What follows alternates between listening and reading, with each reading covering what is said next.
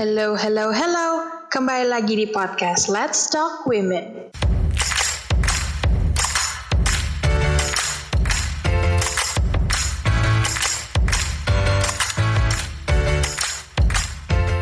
Today, let's talk some more about the importance of mental health. Bareng aku Vanessa di sini. Yang gak jarang nih, bahkan sering abai terhadap kondisi mentalku. Mulai dari stres, tiap kali kuliah, sampai mood yang mendadak drop, padahal lagi main nih sama teman-teman. Mungkin hal yang serupa atau bahkan sama, juga tanpa sadar pernah atau lagi kamu alamin. Jadi, hari ini aku bakal ngobrol nih bareng Kak Joiren, psikolog dari Bicarakan Indonesia, lalu bareng Mas Reza Gunawan, praktisi kesehatan holistik, serta Kak Najmi Wicaksono, content creator Instagram yang vokal nih terhadap isu mental health to dive deeper on why we should prioritize our mental well-being. Pertama, aku akan ngobrol nih bareng Kak Jo. Halo Kak Jo, apa kabar?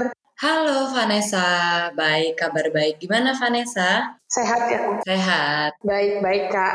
Oke Kak, uh, ngobrolin tentang uh, kesehatan mental nih Kak. Uh, aku sempat baca di sebuah laporan yang dirilis oleh WHO dan mengatakan bahwa kesehatan itu tuh nggak cuman kondisi fisik dalam keadaan baik, tapi juga mental dan sosial yang baik. Tapi uh, sebenarnya kebanyakan orang termasuk aku menganggapnya bahwa kalau kita sehat itu tubuh kita dalam keadaan baik, tubuh kita dalam keadaan prima. Hal tersebut kemudian diperkuat nih Kak dengan riset yang aku temukan juga dari Global Burden of Disease pada tahun 2015 yang mengatakan kalau wilayah Asia Tenggara itu menempati posisi tertinggi untuk jumlah penderita gangguan depresi. Sebenarnya kak dari kacamata kakak sebagai psikolog perkembangan atau kesadaran masyarakat Indonesia terkait kesehatan mental itu seperti apa sih kak? Oke, sekarang menurutku kan aku juga coba lihat update-update berita gitu ya beberapa tahun belakangan. Dan sebenarnya untuk kesadaran mental sendiri itu udah meningkat jauh. Karena kalau misalnya kita ngobrol gitu ya sama mungkin deh anak-anak atau individu seusia Vanessa gitu ya, lima tahun lalu pasti akan beda gitu loh knowledge-nya tentang mental health. Menurutku udah meningkat banget. Kenapa? Karena sosial media juga berperan penting ya gitu dalam peningkatan kesadaran mental ini. Kayak gitu. Uh, gini, kalau misalnya kita lihat gitu ya di sosial media akan banyak banget akun-akun gitu yang udah mulai bahas tentang kesehatan mental itu sendiri gitu. Kemudian dari aku sendiri sebagai psikolog kan menerima banyak klien gitu ya dan dari klien-klien itu pun nggak semuanya datang cuman karena udah merasa parah banget atau udah merasa aku udah gak kuat banget gitu. Tetapi aku cukup amazed juga ternyata banyak yang datang dengan uh, bilang bahwa kak aku sebenarnya nggak sampai kenapa-napa kak, tapi aku pengen check up gitu. Jadi benar-benar pengen check up uh, mental health aku kayak gitu dan itu aku amazed banget sih dengan kesadaran yang seperti itu. Ah oke. Okay. Nah um, menurutku juga um, selama pandemi itu itu orang udah mulai banyak nih ngobrolin tentang kesehatan mental, depresi maupun stres. Karena aku cek juga di data dari Google Trends nih kak uh, tahun lalu khususnya selama pandemi itu um, banyak orang nih yang mencari tentang menggunakan kata kunci depresi dan stres di laman pencarian. Sebenarnya kak uh, pandemi COVID-19 yang terjadi selama selama satu tahun belakangan ini sampai sekarang itu memberikan perubahan gak sih kak terkait kesadaran masyarakat Indonesia relating tentang mental health ini dan apa perbedaan signifikannya menurut kakak? Kalau menurutku pandemi COVID ini berpengaruh sekali karena kalau misalnya dulu sebelum COVID kan kita udah membentuk suatu kebiasaan baru. Eh sorry, udah membentuk suatu kebiasaan gitu ya, di mana orang beraktivitas seperti biasa. Tetapi kalau misalnya sekarang saat pandemi semua kebiasaan itu harus diubah secara total.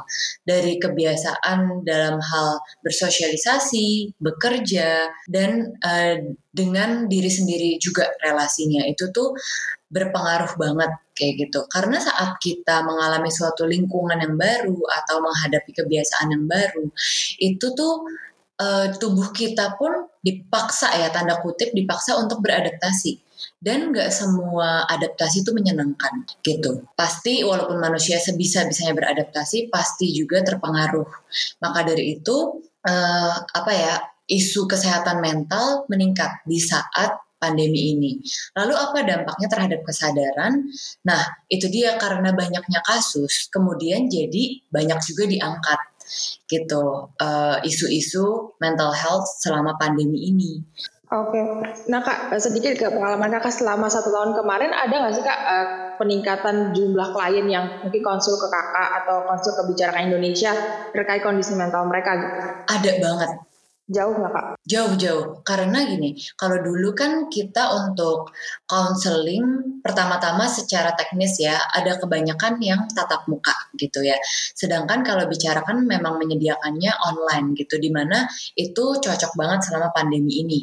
Kayak gitu. Jadinya e, meningkat itu dari segi teknis. Lalu berikutnya dari segi jumlah klien dan kasus itu juga meningkat gitu tadinya yang mungkin uh, datang dengan permasalahan lebih ke oke okay, kerjaan aja atau hal-hal lain yang uh, dialami sebelum pandemi tapi banyak juga yang kemudian datang triggernya itu uh, apa trigger kemunculan keluhan itu tuh setelah pandemi misalnya konflik keluarga tadinya nggak kenapa-napa tapi karena selama pandemi ini ketemu setiap hari jadi kenapa-napa. Pasangan juga begitu. Terus uh, terutama mahasiswa yang berkuliah dan juga karyawan-karyawan itu tuh terpengaruh banget. Apalagi uh, mereka banyak yang merasa kayak oh kok waktu aku sendiri jadi kan karena pandemi jarang ketemu orang gitu ya. Waktu aku sendirian aku baru menyadari beberapa hal gitu. Misalnya saat belajar di rumah, aku merasa kayak jauh lebih gampang lemas, jauh lebih gampang stres kayak gitu. Atau saat aku jauh dari teman-teman, kok aku benar-benar nggak semangat ngapa-ngapain. Bukan cuma nggak semangat belajar, tapi kayak overall dalam keseharian tuh jadi kayak nggak termotivasi kayak gitu. Atau jadi merasa ah putus asa ini mau ngapain lagi nih ke depannya kayak gitu. Jadi akhirnya memang banyak sih yang mengalami kegelisahan selama perubahan di masa pandemi ini. Oke kak, masih ngobrolin tentang mental health di masa pandemi. Aku juga came across sebuah survei yang dilakukan oleh Perhimpunan Dokter Spesialis Kedokteran Jiwa Indonesia yang mengatakan bahwa dalam periode bulan April sampai Agustus 2020, gangguan depresi itu menjadi salah satu gangguan psikologis yang paling banyak dirasakan. Dan menariknya, justru lebih banyak dialami oleh perempuan. Menurut Kak Jo sendiri, kenapa sih Kak gangguan mental selama masa pandemi ini justru malah lebih banyak dialami oleh perempuan? Oke, okay. Benar sih Vanessa. Itu nggak cuman uh, data yang tadi Vanessa sebutkan, tapi dari WHO pun memang menyebutkan seperti itu gitu. Dan mereka menemukan sepanjang tahun 2020 tuh lebih banyak perempuan yang terkena gangguan, terutama di gangguan depresi dan kecemasan. Tapi kalau kita boleh ngomong sebetulnya nggak cuman perempuan sih gitu, beberapa gangguan mental malah lebih banyak dialami oleh laki-laki misalnya uh, gangguan kepribadian antisosial atau ketergantungan uh, dengan alkohol gitu. Nah, jadinya um, kalau untuk depresi dan kecemasan memang betul di perempuan. Lalu kenapa sih? Nah, itu kan yang kita bingung ya. Dan ternyata WHO pun bingung loh. Aku kayak uh, sempat lihat-lihat kayak research gitu ternyata WHO pun mempertanyakan hal ini. Lalu setelah ditelaah lebih lanjut, ternyata beberapa faktor sih yang membuat wanita tuh lebih gampang terkena gangguan. Terutama di ini ya, apa secara global kayak gitu, nggak cuman di Indonesia aja. Kalau wanita itu uh, lebih gampang, uh, lebih tinggi, sorry, lebih tinggi tingkat stresnya, karena mereka tuh harus memegang multiple roles kayak gitu. Jadi mereka Uh, perempuan ya harusnya di rumah, tapi ya harusnya juga tetap melayani keluarga kayak gitu. Nah, dengan roles roles yang banyak, tuntutan itu juga memper apa ya, mempertajam lah tingkat stres dari perempuan. Habis itu itu tadi diskriminasi gender. Itu mungkin kalau di Indonesia udah banyak diangkat isunya gitu kan ya tentang diskriminasi gender, tapi nggak semua daerah loh itu masih banyak yang uh, belum aware sama isu ini. Akhirnya perempuan yang terkena dampaknya itu dari diskriminasi. Lalu uh, secara data pun kenapa meningkat? Karena wanita lebih mudah untuk menyampaikan apa yang mereka keluhkan gitu, which is a good thing sih. Itu hal yang baik juga Artinya kan kita menyampaikan berarti lebih uh, dekat kepada bantuan. Oke, jadi karena mereka uh, perempuan lebih tend to share, jadi mereka lebih ke detect gitu ya kak istilahnya? Iya, mm-hmm, itu salah satu faktor. Uh, ngobrolin tentang uh, kondisi mental nih kak, dan ketika kita merasakan itu, berarti kan kita harus share kepada orang orang lain, baik orang terdekat maupun akhirnya melakukan konseling kepada psikolog atau psikiater. Itu jadi opsi yang paling banyak dipilih untuk mereka yang menderita gangguan depresi atau gangguan mental lainnya. Sebenarnya kan dari sudut pandang psikolog sendiri, seberapa penting sih Kak peran komunikasi uh, dalam proses pemulihan diri atau mungkin maintain kondisi mental kita sendiri?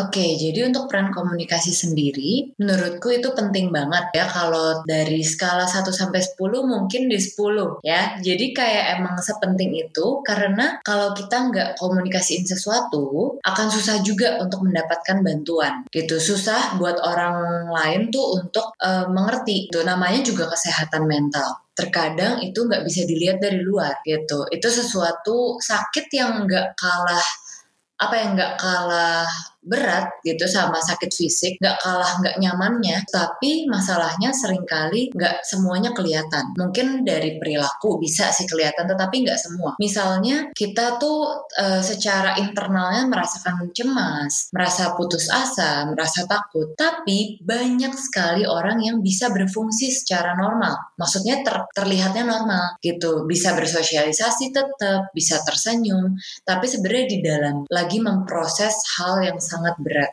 yaitu kesehatan mental ini. Dan Kenapa komunikasi itu perlu banget? Karena sulit deh untuk kita berharap orang lain langsung tahu gitu aja. Kalau kita nggak ngomong. Nah, maka dari itu menurutku komunikasi itu kunci yang penting banget. Kalau memang kita betul-betul mau memulihkan diri atau meningkatkan kesehatan mental kita. Walaupun aku tahu itu juga nggak gampang ya mengkomunikasikan, tetapi eh, menurutku itu aku salut banget sama yang berani untuk mengkomunikasikan. Sebenarnya kan salah satu ketakut, bilangnya ketakutan mungkin ya ya para penderita untuk sharing adalah ketika respon yang mereka dapatkan dari orang yang mereka kira bisa mengerti mereka tuh jadi nggak baik bertolak belakang istilahnya gitu kak. Sebenarnya ada nggak sih kak cara lain untuk menjadi katarsis mereka untuk pelan-pelan memulihkan diri atau setidaknya mendorong untuk komunikasi. Karena kan kalau kita yang awam misalnya gini kalau misalnya ada temanku yang sakit misalnya atau mungkin lagi depres atau stres ketika aku cerita lama-lama dia akunya juga nggak siap kan justru nanti malah menambah ke akunya lagi gitu. Tapi di satu sisi ketika mereka cerita ke psikolog rasanya kayak stranger gitu kak. Sebenarnya ada cara lain gak sih kak? Atau hanya komunikasi aja yang bisa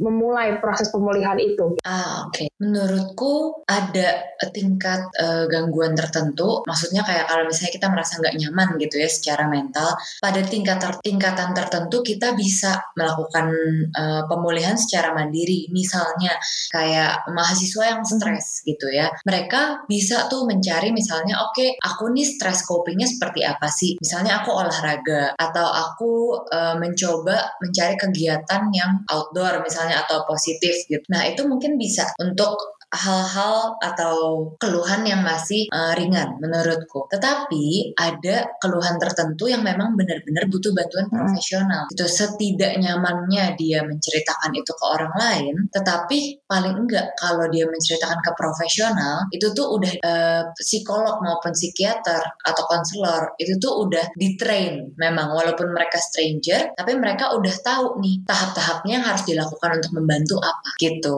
Jadinya kalau memang udah di tahap yang sangat mengganggu dan gak bisa ditangani oleh self help tuh itu memang perlu dikomunikasikan menurutku. Oke, okay, jadi bisa aku simpulkan bahwa tergantung keluhannya berarti ya kak. Kalau misalnya keluhannya ringan, mungkin kita tahu stress coping kita seperti apa, ya kita bisa melakukan itu secara mandiri gitu. Kalau memang tidak nyaman ngobrol dengan orang atau ngobrol dengan kolog ya kak. Iya, cuman memang kebanyakan akhirnya uh, saat udah mencoba nih, walaupun dia tahu stres dia misalnya oh masih ringan, lalu dia dia mencoba lalu saat nggak berhasil aku akan menyarankan ya udah deh gitu. Nggak usah maksa terus. Akhirnya uh, kalau misalnya semakin lama nggak terse nggak terselesaikan takutnya itu akan menumpuk gitu. Jadi sebaiknya uh, walaupun itu ringan tapi ternyata belum berhasil ditangani oleh uh, diri sendiri coba cari bantuan kayak gitu. Dan mungkin peran uh, apa ya peran keluarga atau teman itu juga akan berpengaruh sih. Nah kak ngobrol ngobrolin tentang peran keluarga dan peran teman um, pada pada akhirnya kan kita itu juga orang awam ya kak. Maksudnya nggak tahu selahnya supaya uh, gimana caranya ngebantu tapi juga nggak kena. Ke kita kalau psikolog atau psikiater kan memang sudah ada pembekalannya. Nah kita sendiri sebagai keluarga atau teman untuk iya. pelan-pelan mendorong mereka untuk ngobrol atau terus akhirnya konseling ke tenaga profesional tuh gimana sih kak lingkungan seperti apa yang bisa kita bangun gitu untuk mereka?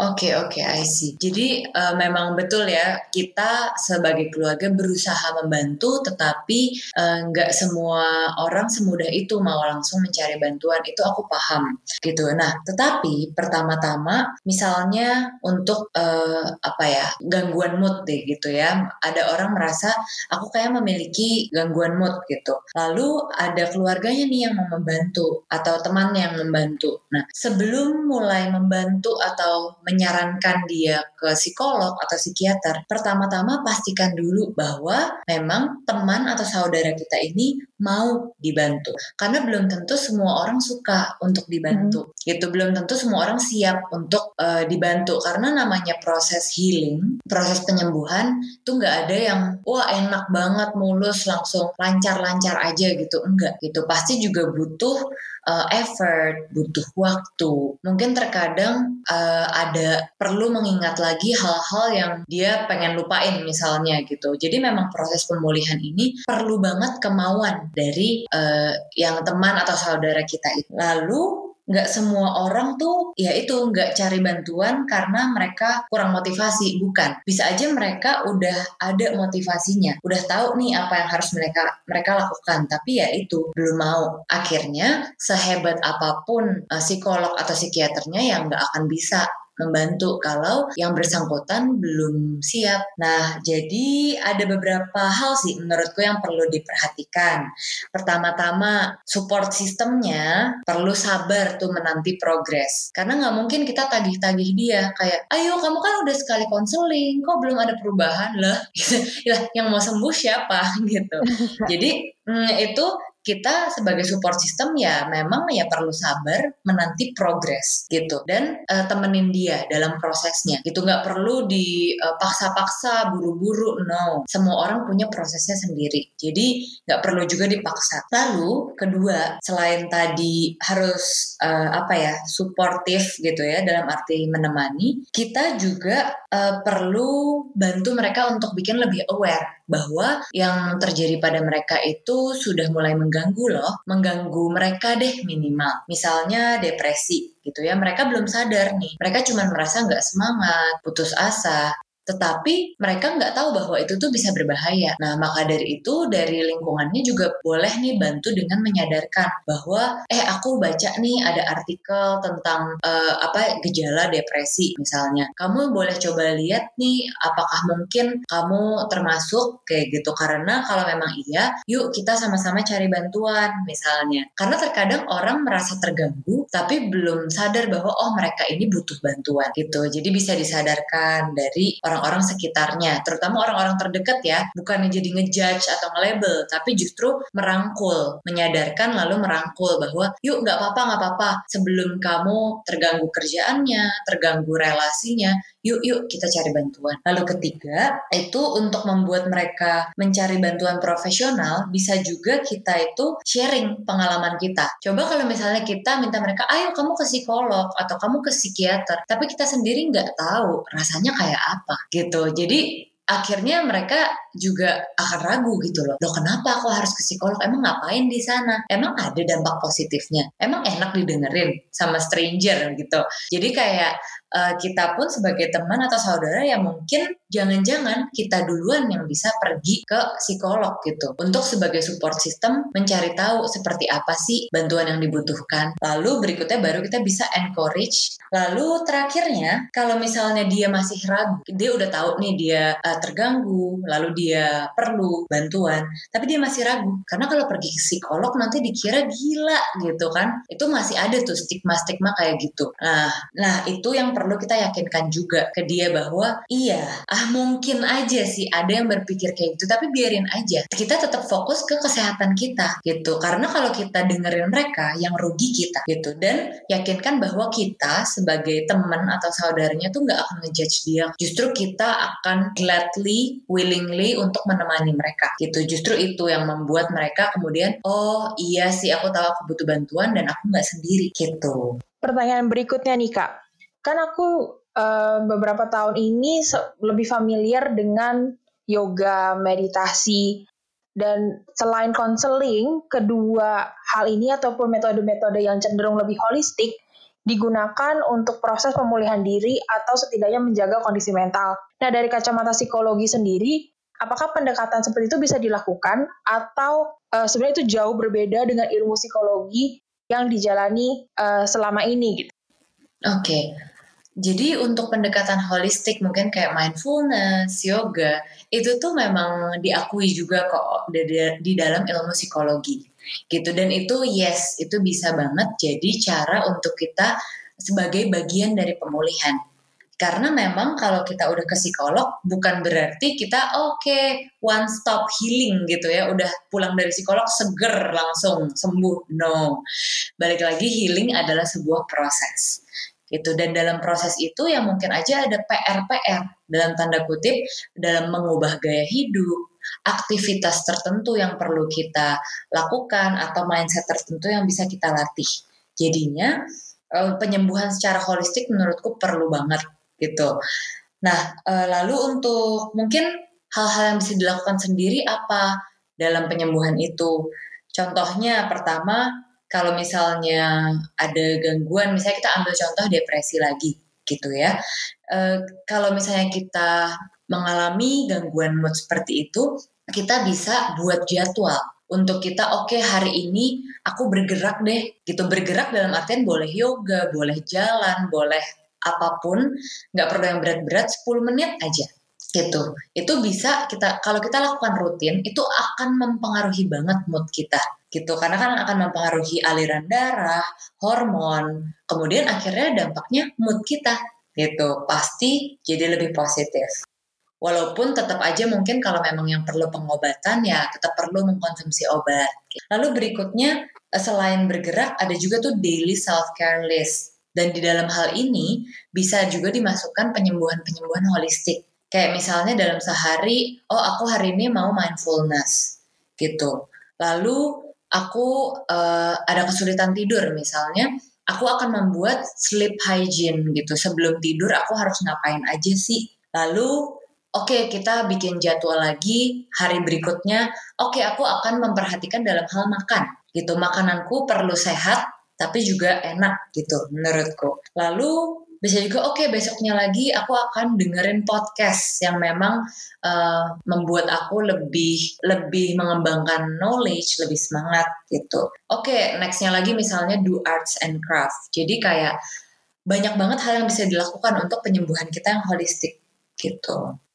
Setelah ngedengerin penjelasan dan insight dari Kak Jo tadi, aku jadi lebih paham betapa pentingnya kita untuk menceritakan kondisi mental yang dialami kepada orang lain. Apalagi kalau kita udah mulai ngalamin gejala-gejala terkait mental issues atau mental illness, mau ke keluarga ataupun ke psikolog, setidaknya kita bisa sharing supaya kita sendiri dalam proses pemulihan mendapatkan bantuan atau setidaknya dukungan yang tepat. Namun pada akhirnya, our mental health is ours to understand, ladies. Makanya kali ini aku juga mau ngobrol nih bareng Mas Reza Gunawan untuk cari tahu lebih dalam tentang sebuah keterampilan yang ia perkenalkan, yaitu keterampilan self-healing, yang mungkin juga bisa kita pahami dan bahkan apply di kehidupan sehari-hari. Halo Mas Reza, apa kabar? Sehat? Terima kasih Vanessa, sehat-sehat. Thank you buat kesempatan ngobrolnya. Oke Mas, um, ngobrolin tentang self-healing yang Mas sudah perkenalkan hampir kurang lebih 20 tahun ya Mas? Uh, hampir 20 tahun, belum sih, belum dari 2004. Oke, okay. um, sebenarnya Mas uh, keterampilan self healing sendiri itu apa sih Mas? Oke, okay.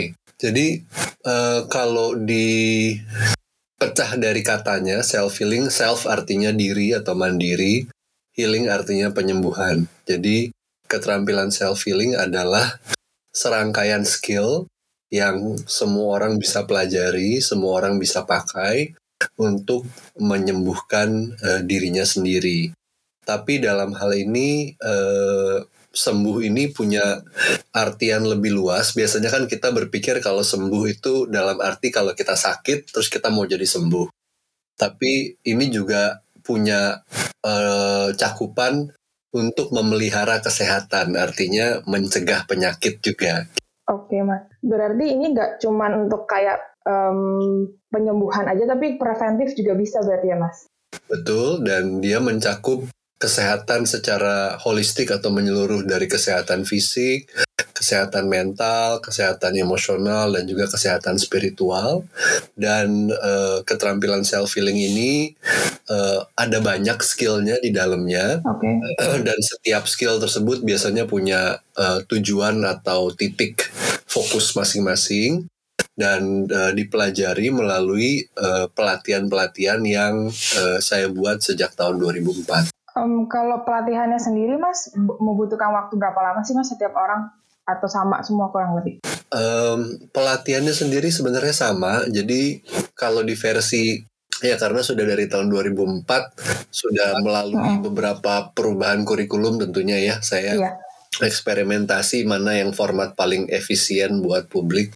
Sekarang format yang terakhir adalah dibagi jadi dua pelatihan. Yang satu namanya self healing raga kelasnya, itu kelasnya cuma tiga jam untuk fokus ke kesehatan fisik. Okay. Nah, kalau satu lagi yang untuk kesehatan psikologis itu nama kelasnya self healing hati. Jadi self healing raga, self healing hati. Kalau self healing hati durasi pelatihannya cuma 4 jam. Jadi kalau mau digabung total, katakanlah orang 7 jam belajar sudah bisa. 4 jam di self healing hati, 3 jam di self healing raga. Tapi itu hanya untuk diri sendiri ya kan karena self healing. Kalau orang mau belajar untuk membantu penyembuhan orang lain atau katakanlah belajar jadi terapis tentunya butuh uh, pelatihan yang lebih lanjut dan lebih lama gitu. Oke mas. Nah kalau boleh tahu mas perbedaannya sendiri untuk raga dan hati selain untuk fungsinya tuh apa mas? Metodenya beda jauh kah? metodenya beda jauh. Jadi sebenarnya self healing tuh di dalamnya ada belasan teknik, tapi saya pilih uh, yang saya masukkan sekarang kurang lebih ada tiga teknik di self healing hati itu metodenya namanya TAT atau tapas acupressure teknik. Okay. Terus di um, self healing raga ada dua teknik. Yang satu diambil dari Jepang namanya Jinshin Jutsu. Itu seperti akupunktur tapi tanpa tanpa jarum dan tanpa pijatan. Jadi hanya dengan sentuhan ringan saja. Okay. Yang satu lagi diambil dari uh, teknik energy medicine namanya atau kedokteran berbasis energi. Jadi totalnya ada tiga teknik. Sebenarnya uh, self healing totalnya ada belasan teknik tapi yang saya bakukan di dalam um, pelatihan saya tiga itu lalu kalau saya ngajar self healing buat corporate biasanya kan kalau perusahaan suka mengundang untuk uh, kesehatan karyawan produktivitas maka selain dari yang tiga ini yang saya ajarkan juga ke lingkungan corporate gitu untuk produktivitas dan kesehatan kerja Oh, oke okay, Mas. Nah, ngobrolin tentang implementasinya um, self healing ini sendiri, Mas. Um, aku sempat riset dulu yeah. sebelum wawancara ini dan aku nemu uh, wawancara Mas Reza dengan satu stasiun TV tahun 2014. Iya. Yeah. Nah, Mas Reza sendiri menjelaskan kalau ada empat aspek yang Mas Reza tekankan dalam pelatihan self healing, yaitu nafas, gerakan, yeah. sentuhan atau pijakan, serta relaksasi atau keheningan. Sebenarnya sih pada implementasinya um, empat aspek ini gimana sih cara kerjanya? Apakah saling bersinergi? Jadi satu orang harus bisa menguasai empat-empatnya istilahnya atau disesuaikan dengan kebutuhan setiap orang. Iya, kalau kita lihat kan sebenarnya ilmu penyembuhan di dunia kan banyak sekali ya. ya. Di India ada yoga, di Jawa ada ilmu pernafasan ala Jawa, di uh, Cina ada Tai Chi, ada Qigong gitu ya. Di Rusia ada teknik pernafasan buteko. Jadi kalau kita lihat dari semua uh, hasanah teknik penyembuhan dari berbagai budaya dan negara tersebut, benang merahnya adalah empat itu dia biasanya menggunakan salah satu atau empat-empatnya nafas, gerak, sentuhan, dan hening. Cuman kalau di yoga mungkin nafasnya begini, geraknya begini. Kalau di tai chi mungkin nafasnya begini, geraknya begitu. Jadi beda-beda. Nah dalam self healing itu yang uh, saya perkenalkan kembali dalam konteks modern tentunya gitu bahwa kalau kita manusia modern itu kan pada umumnya waktu kita sekolah kan kita diedukasi agar mengembangkan intelektualitas kita tapi kita nggak diajarin untuk mengenal dan memanfaatkan bagaimana caranya bernafas, iya, uh, nafas untuk menyehatkan badan, nafas untuk menenangkan pikiran, nafas untuk meredakan emosi kan kita nggak belajar belajar gitu. Nah skill itu kita pelajari kembali. Bagaimana gerak untuk menyehatkan badan, bagaimana sentuhan atau pijatan untuk menyehatkan badan. Kalau lagi migrain, pegang di mana. Kalau sakit perut, pegang di mana. Kalau lagi diare, itu kan sebenarnya sesuatu yang kita alamin sehari-hari hari ya. Cuman kan kita nggak tahu bagaimana caranya. Padahal tubuh kita ini sebenarnya punya naluri untuk menyembuhkan dirinya sendiri.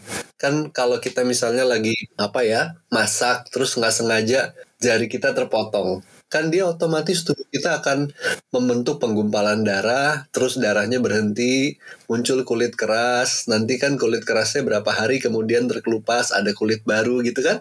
Ya. Nah, itu artinya tubuh sudah punya kecerdasan di dalam dirinya untuk memperbaiki diri. Nah, latihan-latihan self healing itu seperti membawa tubuh kita ke dalam kondisi di mana tubuh kita akan ingin mereparasi dirinya sendiri gitu. Nah, jadi dalam berbagai teknik misalnya kalau teknik uh, di self healing raga yang jinsin jutsu itu menggunakan sentuhan dan hening. Tapi kalau dalam relaksasi misalnya ada teknik nafas 478 yang sering saya bagikan di YouTube atau di Instagram TV itu menggunakan pernafasan. Kalau TAT menggunakan sentuhan dan hening. Jadi beda beda teknik kombinasinya bisa beda tapi pasti elemen pembentuknya si empat pilar ini gitu.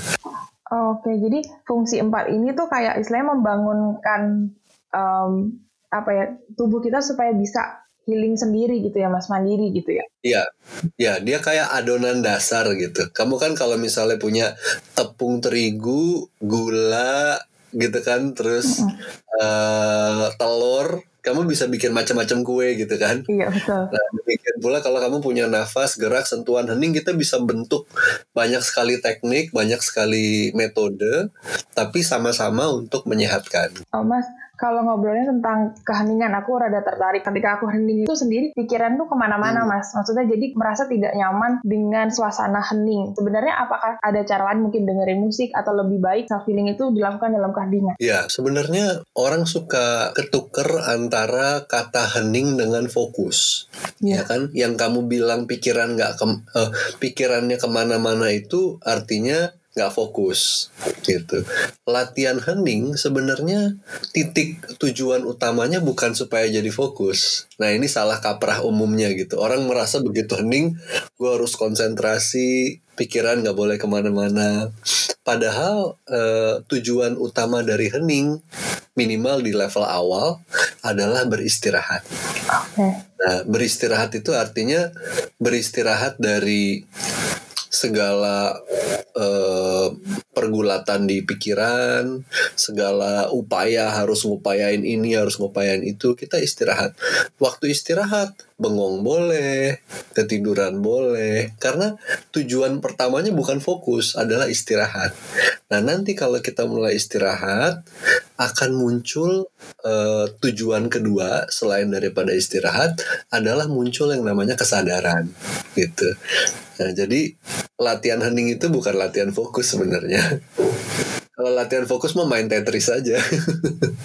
oh, iya benar-benar. Iya, gitu. Nah itu memang latihan hening memang baiknya kalau di awal-awal dipelajari dengan uh, panduan dari guru sehingga kalau kita bingung ada yang bisa ditanya gitu. Nggak bahaya sih latihan sendiri tapi kalau ada yang mandu kita lebih nggak mudah tersesat dalam kebingungan gitu. Oke mas, um, ngobrolnya tentang metode yang mas um, perkenalkan nih mas, aku tertarik dengan metode tapas acupressure teknik yang tadi mas mention juga. Sebenarnya metode ini apa sih mas dan kenapa mas memilih metode ini untuk diperkenalkan ke masyarakat Indonesia? Jadi um, waktu saya baru mulai praktek full time tahun 2003 itu 18 tahun yang lalu kan saya awalnya berpraktek sebagai seorang akupunkturis Saya seorang sinse. Jadi hmm, banyak pasien-pasien saya yang datang dengan keluhan-keluhan fisik seperti gangguan hormon, gangguan pencernaan, gangguan tidur, gangguan saraf itu pada umumnya kalau diterapi dengan akupunktur biasanya membaik gitu. Tapi kalau dia lama nggak akupunktur kemudian nanti kadang-kadang keluhannya balik lagi. Nah akibat itu saya kemudian berusaha mencari ini mungkin belum nyampe ke akarnya penyembuhannya. Jadi mungkin pengobatan saya pada saat itu cenderung seperti meredakan keluhan tapi belum menuntaskan akarnya gitu Nah, pada banyak orang ternyata akar dari keluhan-keluhan fisik mereka adanya di psikologi, adanya di di kesehatan mental dan emosional mereka yang ketika tidak tertangani muncul jadi keluhan-keluhan di badan gitu.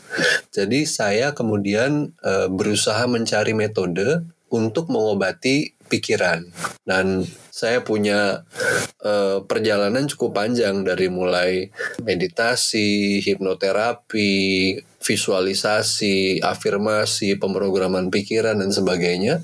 Banyak sekali saya mencoba sampai tahun 2000 5, saya nggak sengaja ketemu dengan metode TAT ini waktu saya mengantar guru meditasi saya, Pak Merta Ade, di sebuah konferensi di Singapura.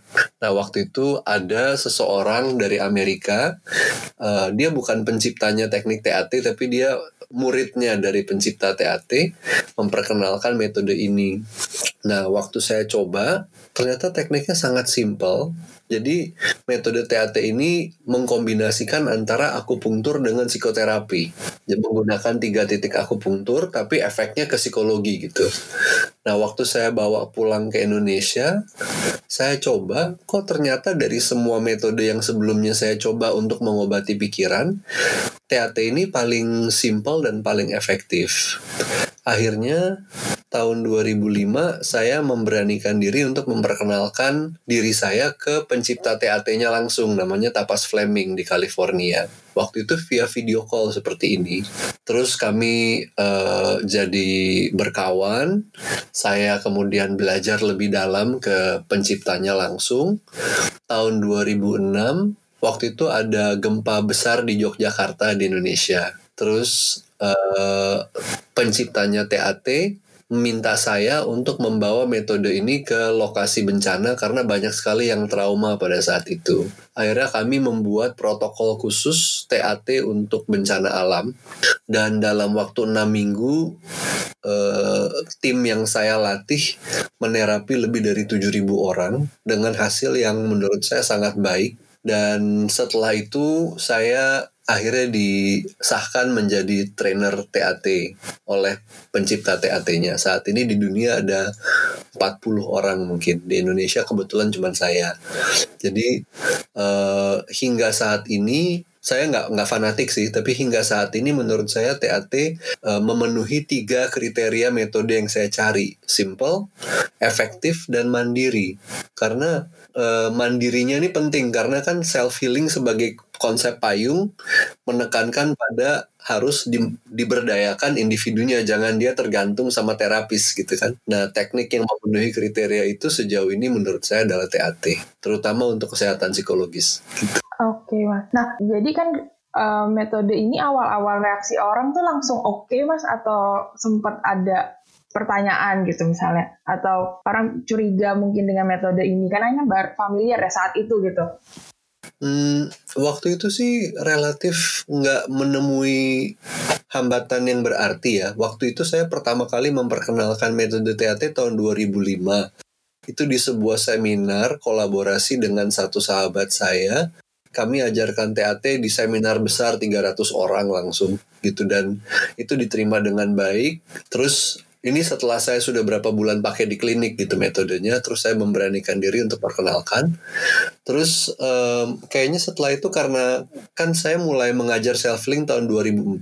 Waktu itu uh, sebagian orang sudah mulai mengenal bahwa Reza ini memang identik dengan pelatihan self healing. Jadi ketika pelatihan self healing saya seperti sudah mulai dikenal, metode TAT saya sisipkan ke dalamnya. Jadi okay. uh, relatif orang terbuka untuk untuk mengetahui gitu ya. Dan hingga saat ini setiap bulan selama beberapa tahun terakhir ini orang selalu ikut masih ada yang ikut kelas uh, eh, TAT bahkan bulan ini kemarin awal Maret kita kelas TAT terbesar uh, eh, 100 berapa hampir 140 orang di dalam ruang Zoom dan itu setiap bulan jadi okay. uh, sejauh ini sih cukup lancar ya menurut saya proses memperkenalkannya Oke, okay. nah yang selama pandemi kemarin juga lumayan banyak ya mas, atau makin banyak orang lagi?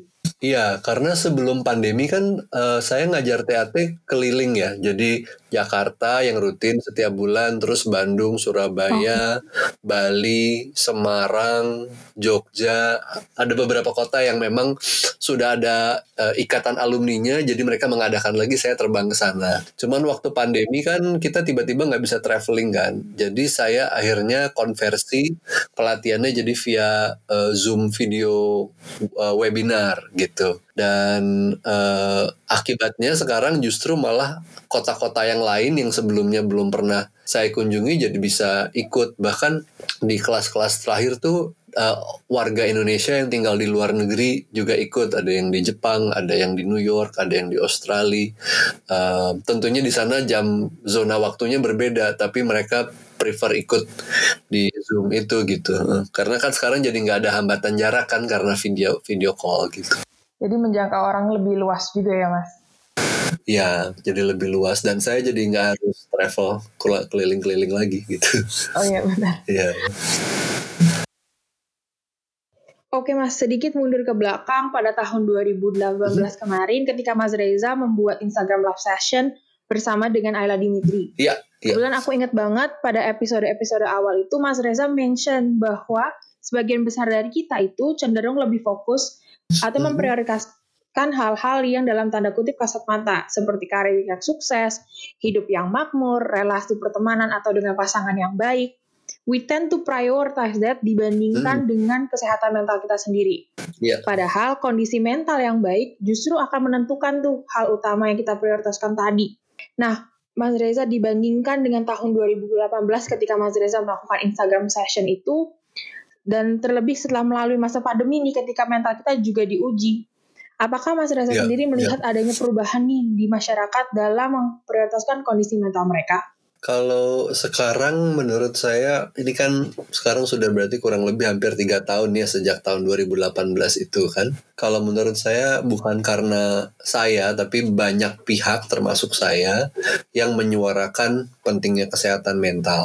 Uh, jadi definitely menurut saya awarenessnya sudah lebih umum, sudah lebih meluas gitu. Yang yang menurut saya masih panjang perjalanannya adalah kan awareness saja nggak cukup kan awareness itu kan harus di follow up dengan pengetahuan dan kemudian skill dan kemudian habit di dalam kita hidup sehat lahir batin gitu. Nah proses itu menurut saya masih panjang sih. Tapi ya lumayan karena sekarang awarenessnya sudah ada. Dari sekian yang aware mungkin sebagian akan kemudian belajar. Dari sebagian belajar kemudian akan sebagian lebih kecil lagi kayak piramid gitu. Akan bertransformasi gitu. Nah, Lady, setelah ngobrol bareng Kak Jo dan juga Mas Reza, aku jadi lebih paham dan lebih sadar betapa besarnya peran komunikasi dalam proses pemulihan kesehatan mental. Baik berkontemplasi dengan diri sendiri dalam keheningan, maupun berkonsultasi dengan tenaga ahli. Namun gak dapat dipungkiri, karena stigma yang kerap muncul nih tentang mental illness di masyarakat, membuat para penderita enggan untuk bercerita dan memilih untuk menyimpannya sendiri. Nah, kali ini aku mau ngobrol nih bareng Kak Najmi tentang pengalamannya hidup dengan tidak hanya satu, tapi dua mental illness. Dan bagaimana ia membagikan cerita dan pengalamannya melalui konten-konten di media sosial pribadinya. Halo Kak Najmi, apa kabar? Baik Kak hari ini? Halo. Baik Baik, baik, baik. Aku baik-baik saja. Apa kabar dirimu? Baik-baik, Kak. Nah, aku sempat uh, nonton video kakak di salah satu platform media sosial gitu. Kakak ya. menceritakan pengalaman kakak hidup dengan diagnosa bipolar disorder dan borderline personality disorder, betul ya? Yes, betul. Kalau boleh tahu nih kak, gimana sih ceritanya awal Kak Najmi sampai akhirnya didiagnosa dua um, mental illness tersebut? Oke, sebenarnya agak panjang ya ceritanya, cuman singkat aja ya. Jadi itu di tahun 2000 um, 2013 aku tuh udah menyadari suatu hal yang kayaknya aneh banget sama dalam diri aku gitu kan ya. Mm-hmm. Uh, sebenarnya simptom ini tuh udah aku rasakan dulu-dulu banget dari dulu banget. Cuman aku benar-benar baru meleknya itu ketika tahun 2013. Ketika itu aku baru uh, menikah, baru aja menikah sekitar dua bulan atau tiga bulan aku lupa tapi cuma aku sudah masuk okay. ketika itu aku nggak tahu ya depresi itu seperti apa dan seperti apa. Pokoknya aku tuh sedih banget gitu loh. Aku sedih sekali sangat sedih sekali.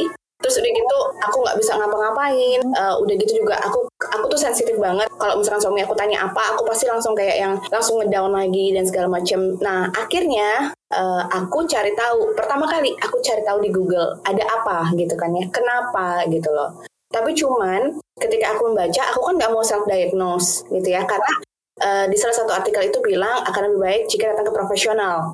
Nah, aku udah bilang, uh, akhirnya aku bilang sama suami aku, uh, sepertinya kayak gini deh, tapi cuman aku nggak yakin sih gitu. Suami aku sempat kaget, sempat bilang, ah masa sih, apaan tuh penyakit mental, nggak ada tuh yang kayak gitu-gitu, gitu kan.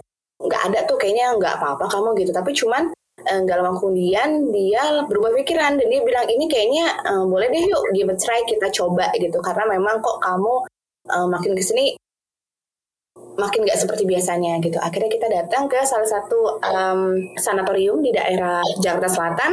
Uh, di situ saya ketemu sama psikolog, psikolog saya langsung dan akhirnya dilakukan assessment. Tapi cuman ketika lagi ngobrol, um, psikolog saya, eh bukan psikolog sorry, psikiater saya itu langsung uh, langsung sudah tahu gitu loh apa yang terjadi dalam diri saya. Karena kelihatan dari cara saya bicara gitu ya, terus uh, dari ya setelah asesmen tuh banyak banget hal yang akhirnya kebuka dan akhirnya saya didiagnose dengan bipolar disorder. Itu di tahun 2013-2014 aku lupa persisnya gitu ya pokoknya setelah menikah. Nah uh, kalau untuk BPD sendiri itu aku didiagnosnya 2019 2019 tapi uh, hal ini sudah aku lakukan eh sudah aku rasakan tuh di tahun 2018 kalau nggak salah 2018 2017 tapi cuman aku baru berani datang lagi ke psikiater untuk nanyain ini ada apa tuh di 2019.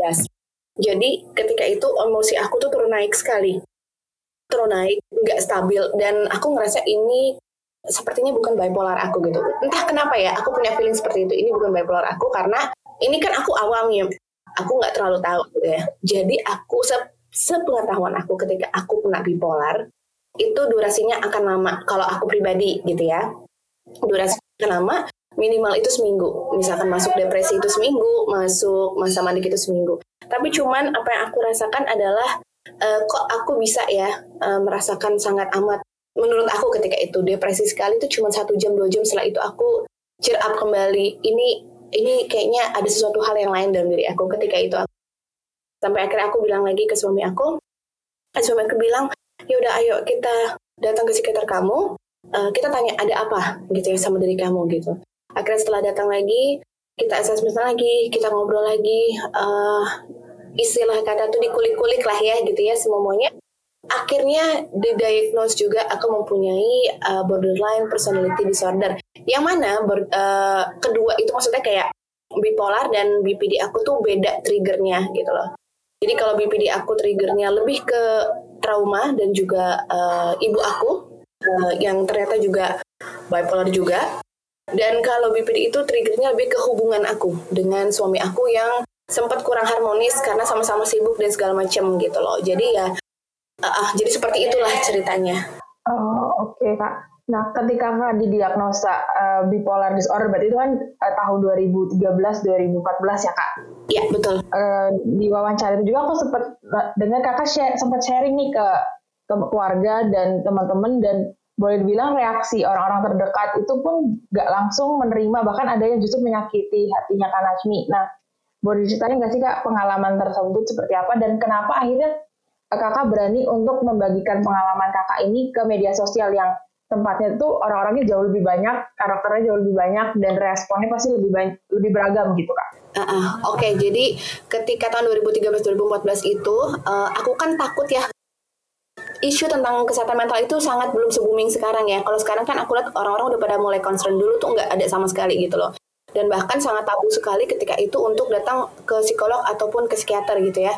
Bahkan aku pun waktu itu belum tahu bedanya psikolog sama psikiater itu apa. Aku juga nggak tahu sama sekali. Tapi akhirnya setelah aku menjalani, oke okay, aku jadi tahu. Dan akhirnya uh, suami aku sih encouraging aku untuk uh, untuk ya udah kamu ngomong sama teman kamu kamu ngomong sama keluarga orang tua gitu ya bahwa kamu uh, ada hal seperti ini. Bukan untuk pemakluman ya bukan untuk dari pemakluman oh dia lebih begini begini gini. Enggak tapi cuma untuk memberitahu bahwa ini loh saya nih seperti ini saya nih kena penyakit mental gitu. Dan saya memohon memohon untuk supportnya gitu loh. Karena ini nggak mudah banget gitu. Akhirnya saya memberanikan diri saya ngomong ke keluarga ketika itu.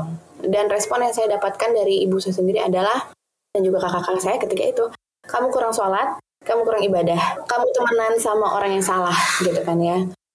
Uh, itu jujur itu tuh kayak um, kayak petir gitu ya buat aku kayak jeder banget gitu. Dan aku kayak merasa oh oh oke okay. ternyata nggak bisa diterima nih aku gitu kan ya. Sampai akhirnya aku membuktikan banyak hal aku bawa obatnya aku bawa apa medika rekote segala macam. Mereka cuma bilang nggak nggak ada hal seperti ini gitu. Mereka cuma bilang itu oke okay. aku langsung yang kayak oke okay, berarti uh, saya belum menerima gitu kan ya. Dan itu saya sedih banget cuman suami saya tuh ngingetin lagi udah nggak apa-apa gitu kan ya. Ya nanti juga seiring berjalan waktu mereka juga akan menerima gitu. Nah akhirnya aku juga ngobrol nih sama temanku. Uh, aku tuh pernah cerita ini di mana-mana jadi aku masih ingat sampai sekarang nggak akan pernah aku lupain aku datang ke satu mall di daerah Jakarta Selatan ketemu sama teman aku aku cerita semua semuanya Uh, terus teman aku tanggapannya ketika aku udah selesai cerita cuma gini, ih ngeri ya temenan sama lo ntar takut ketularan gila. Ah di situ aku benar-benar ngedownnya parah sekali kayak loh kok begitu ya? Dan situ dia langsung ninggalin aku gitu loh. Ya emang sempat ngobrol terus nggak lama kemudian langsung eh gue balik dulu ya segala macam. Kayak aku yang oh oke okay, ternyata memang nggak nggak nggak semua orang welcome. Iya nggak semua orang suka nggak semua orang welcome dengan hal ini gitu ya sempat aku ngedown beberapa beberapa lama gitu ya kayak dua mingguan aku ngedown tapi akhirnya suamiku bilang nah kalau udah kayak gini kata suamiku uh, kamu kalau misalkan mau cerita keluar juga nggak apa-apa tapi inget aja gitu ya. Satu kamu cerita untuk sharing gitu loh untuk sharing bahwa uh, penyakit mental itu ada. Yang kedua uh, uh, jangan expect too much dari respon orang-orang karena kamu mengalami sendiri di keluarga dan pertemanan kamu kamu tidak diterima. Suamiku bilang kayak gitu. Terus yang ketiga kalau misalnya kamu pengen sharing lakukanlah ini untuk uh, sebagian dari edukasi. Suami aku bilang seperti itu. Aku masih inget banget omongannya. Akhirnya aku memutuskan dari situ untuk sharing gitu loh. Sharing ke sosial media. Dan ketika itu aku inget banget aku sharing itu sekitar tahun 2018 sebenarnya aku udah sharing dari tahun 2014 cuman uh, waktu itu hanya di blog aja dan waktu itu ya nggak nggak nggak nggak viral ketika itu karena waktu itu masih di blog 2018 aku sharing sosial media baru ketika itu viral semuanya gitu loh dan akhirnya semua orang kayak uh, followers aku udah mulai melek oh iya ternyata ada ada ada hal seperti ini gitu. Dan dialami oleh semua manusia. Dan akhirnya aku juga banyak menerima uh, eh, DM gitu kan dari followers-followers aku dan juga dari teman-teman aku yang ternyata merasakan hal yang sama tapi mereka nggak tahu gitu loh harus ke ke mana. Dan aku hanya mengarahkan mereka untuk ya ketemulah dengan para profesional itu itu psikolog ataupun psikiater. Karena harus ketemu karena kesehatan mental itu buat aku pribadi sangat penting juga sama seperti kesehatan jasmani jadi seperti itu sih gitu jadi niatnya aku tuh sharing tuh karena itu sebetulnya Gitu. Jadi untuk edukasi dan sekalian menghilangkan stigma ya, karena stigma kita kan yang berlaku di sini adalah punya penyakit mental itu sama dengan gila gitu loh. Punya penyakit mental itu sama dengan nggak pernah ibadah dan juga punya penyakit mental itu drama gitu. Padahal sebenarnya enggak.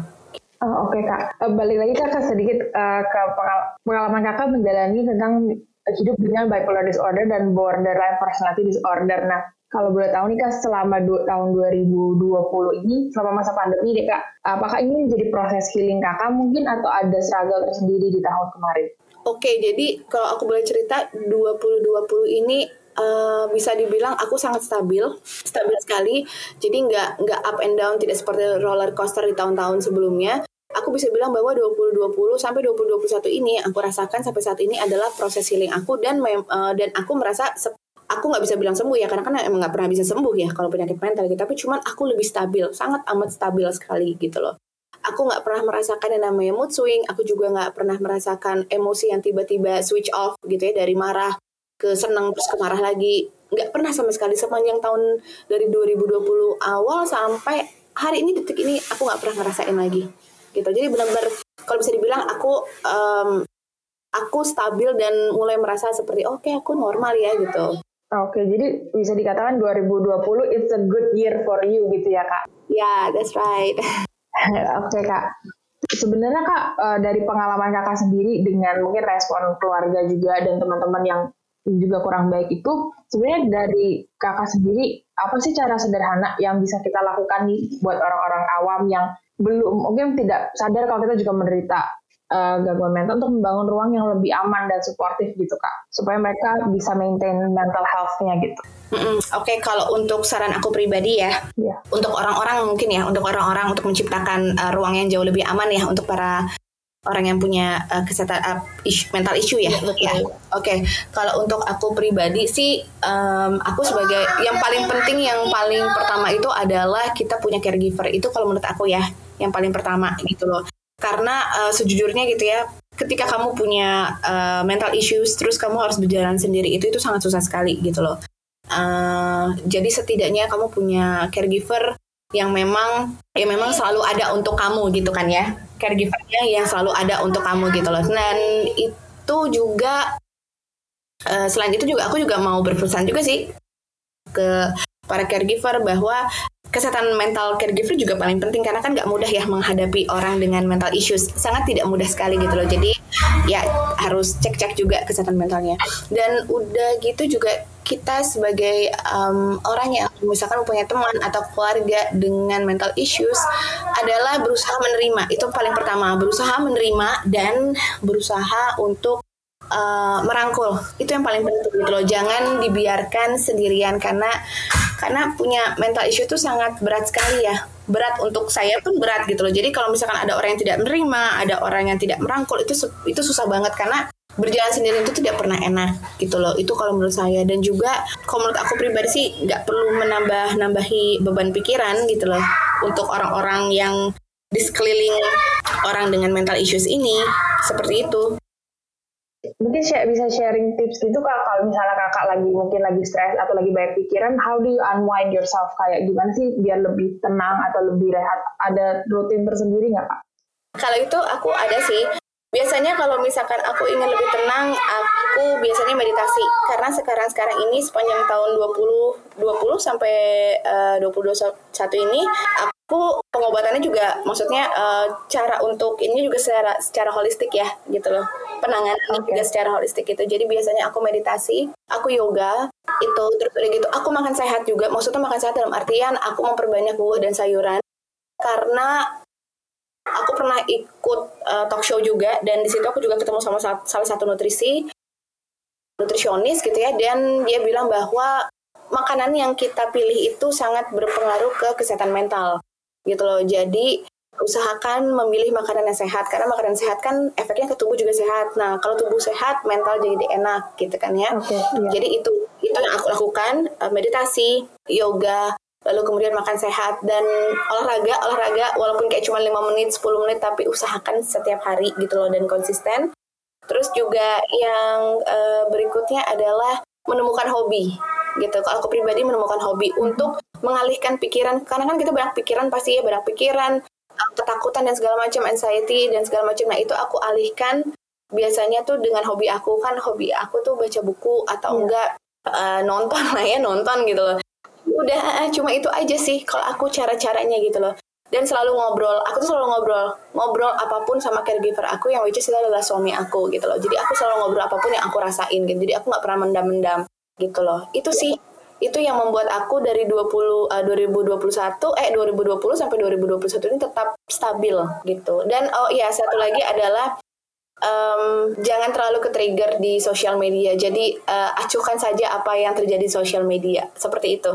Nah, setelah ngobrol bareng ketiga narasumber pada episode kali ini, I definitely learned a lot more. Tapi ada tiga hal nih ladies yang mau aku highlight. First, menjadi sehat itu nggak cuma memastikan kondisi tubuh dalam keadaan prima, tetapi kita juga punya tanggung jawab untuk memastikan pikiran dan hati kita dalam keadaan baik. Sehingga menjadi sehat itu menjadi kondisi diri kamu seutuhnya dan sebenar-benarnya, baik fisik maupun mental. So if you want to be healthy, make sure you're healthy physically and psychologically. Next, memang seperti yang kita tadi udah bahas, selama masa pandemi itu para perempuan lebih struggle dengan gangguan depresi dibandingkan laki-laki. Banyak peran yang harus mereka jalani dalam satu waktu dan satu ruang yang sama menjadi salah satu faktornya. Namun ada satu keunikan nih yang justru membuat mereka lebih terdeteksi dan kemudian lebih dekat dengan bantuan, yaitu berbagi, berbagi cerita, berkomunikasi. So ladies, If you haven't communicated your feelings yet, start communicating ke orang-orang yang kamu sayang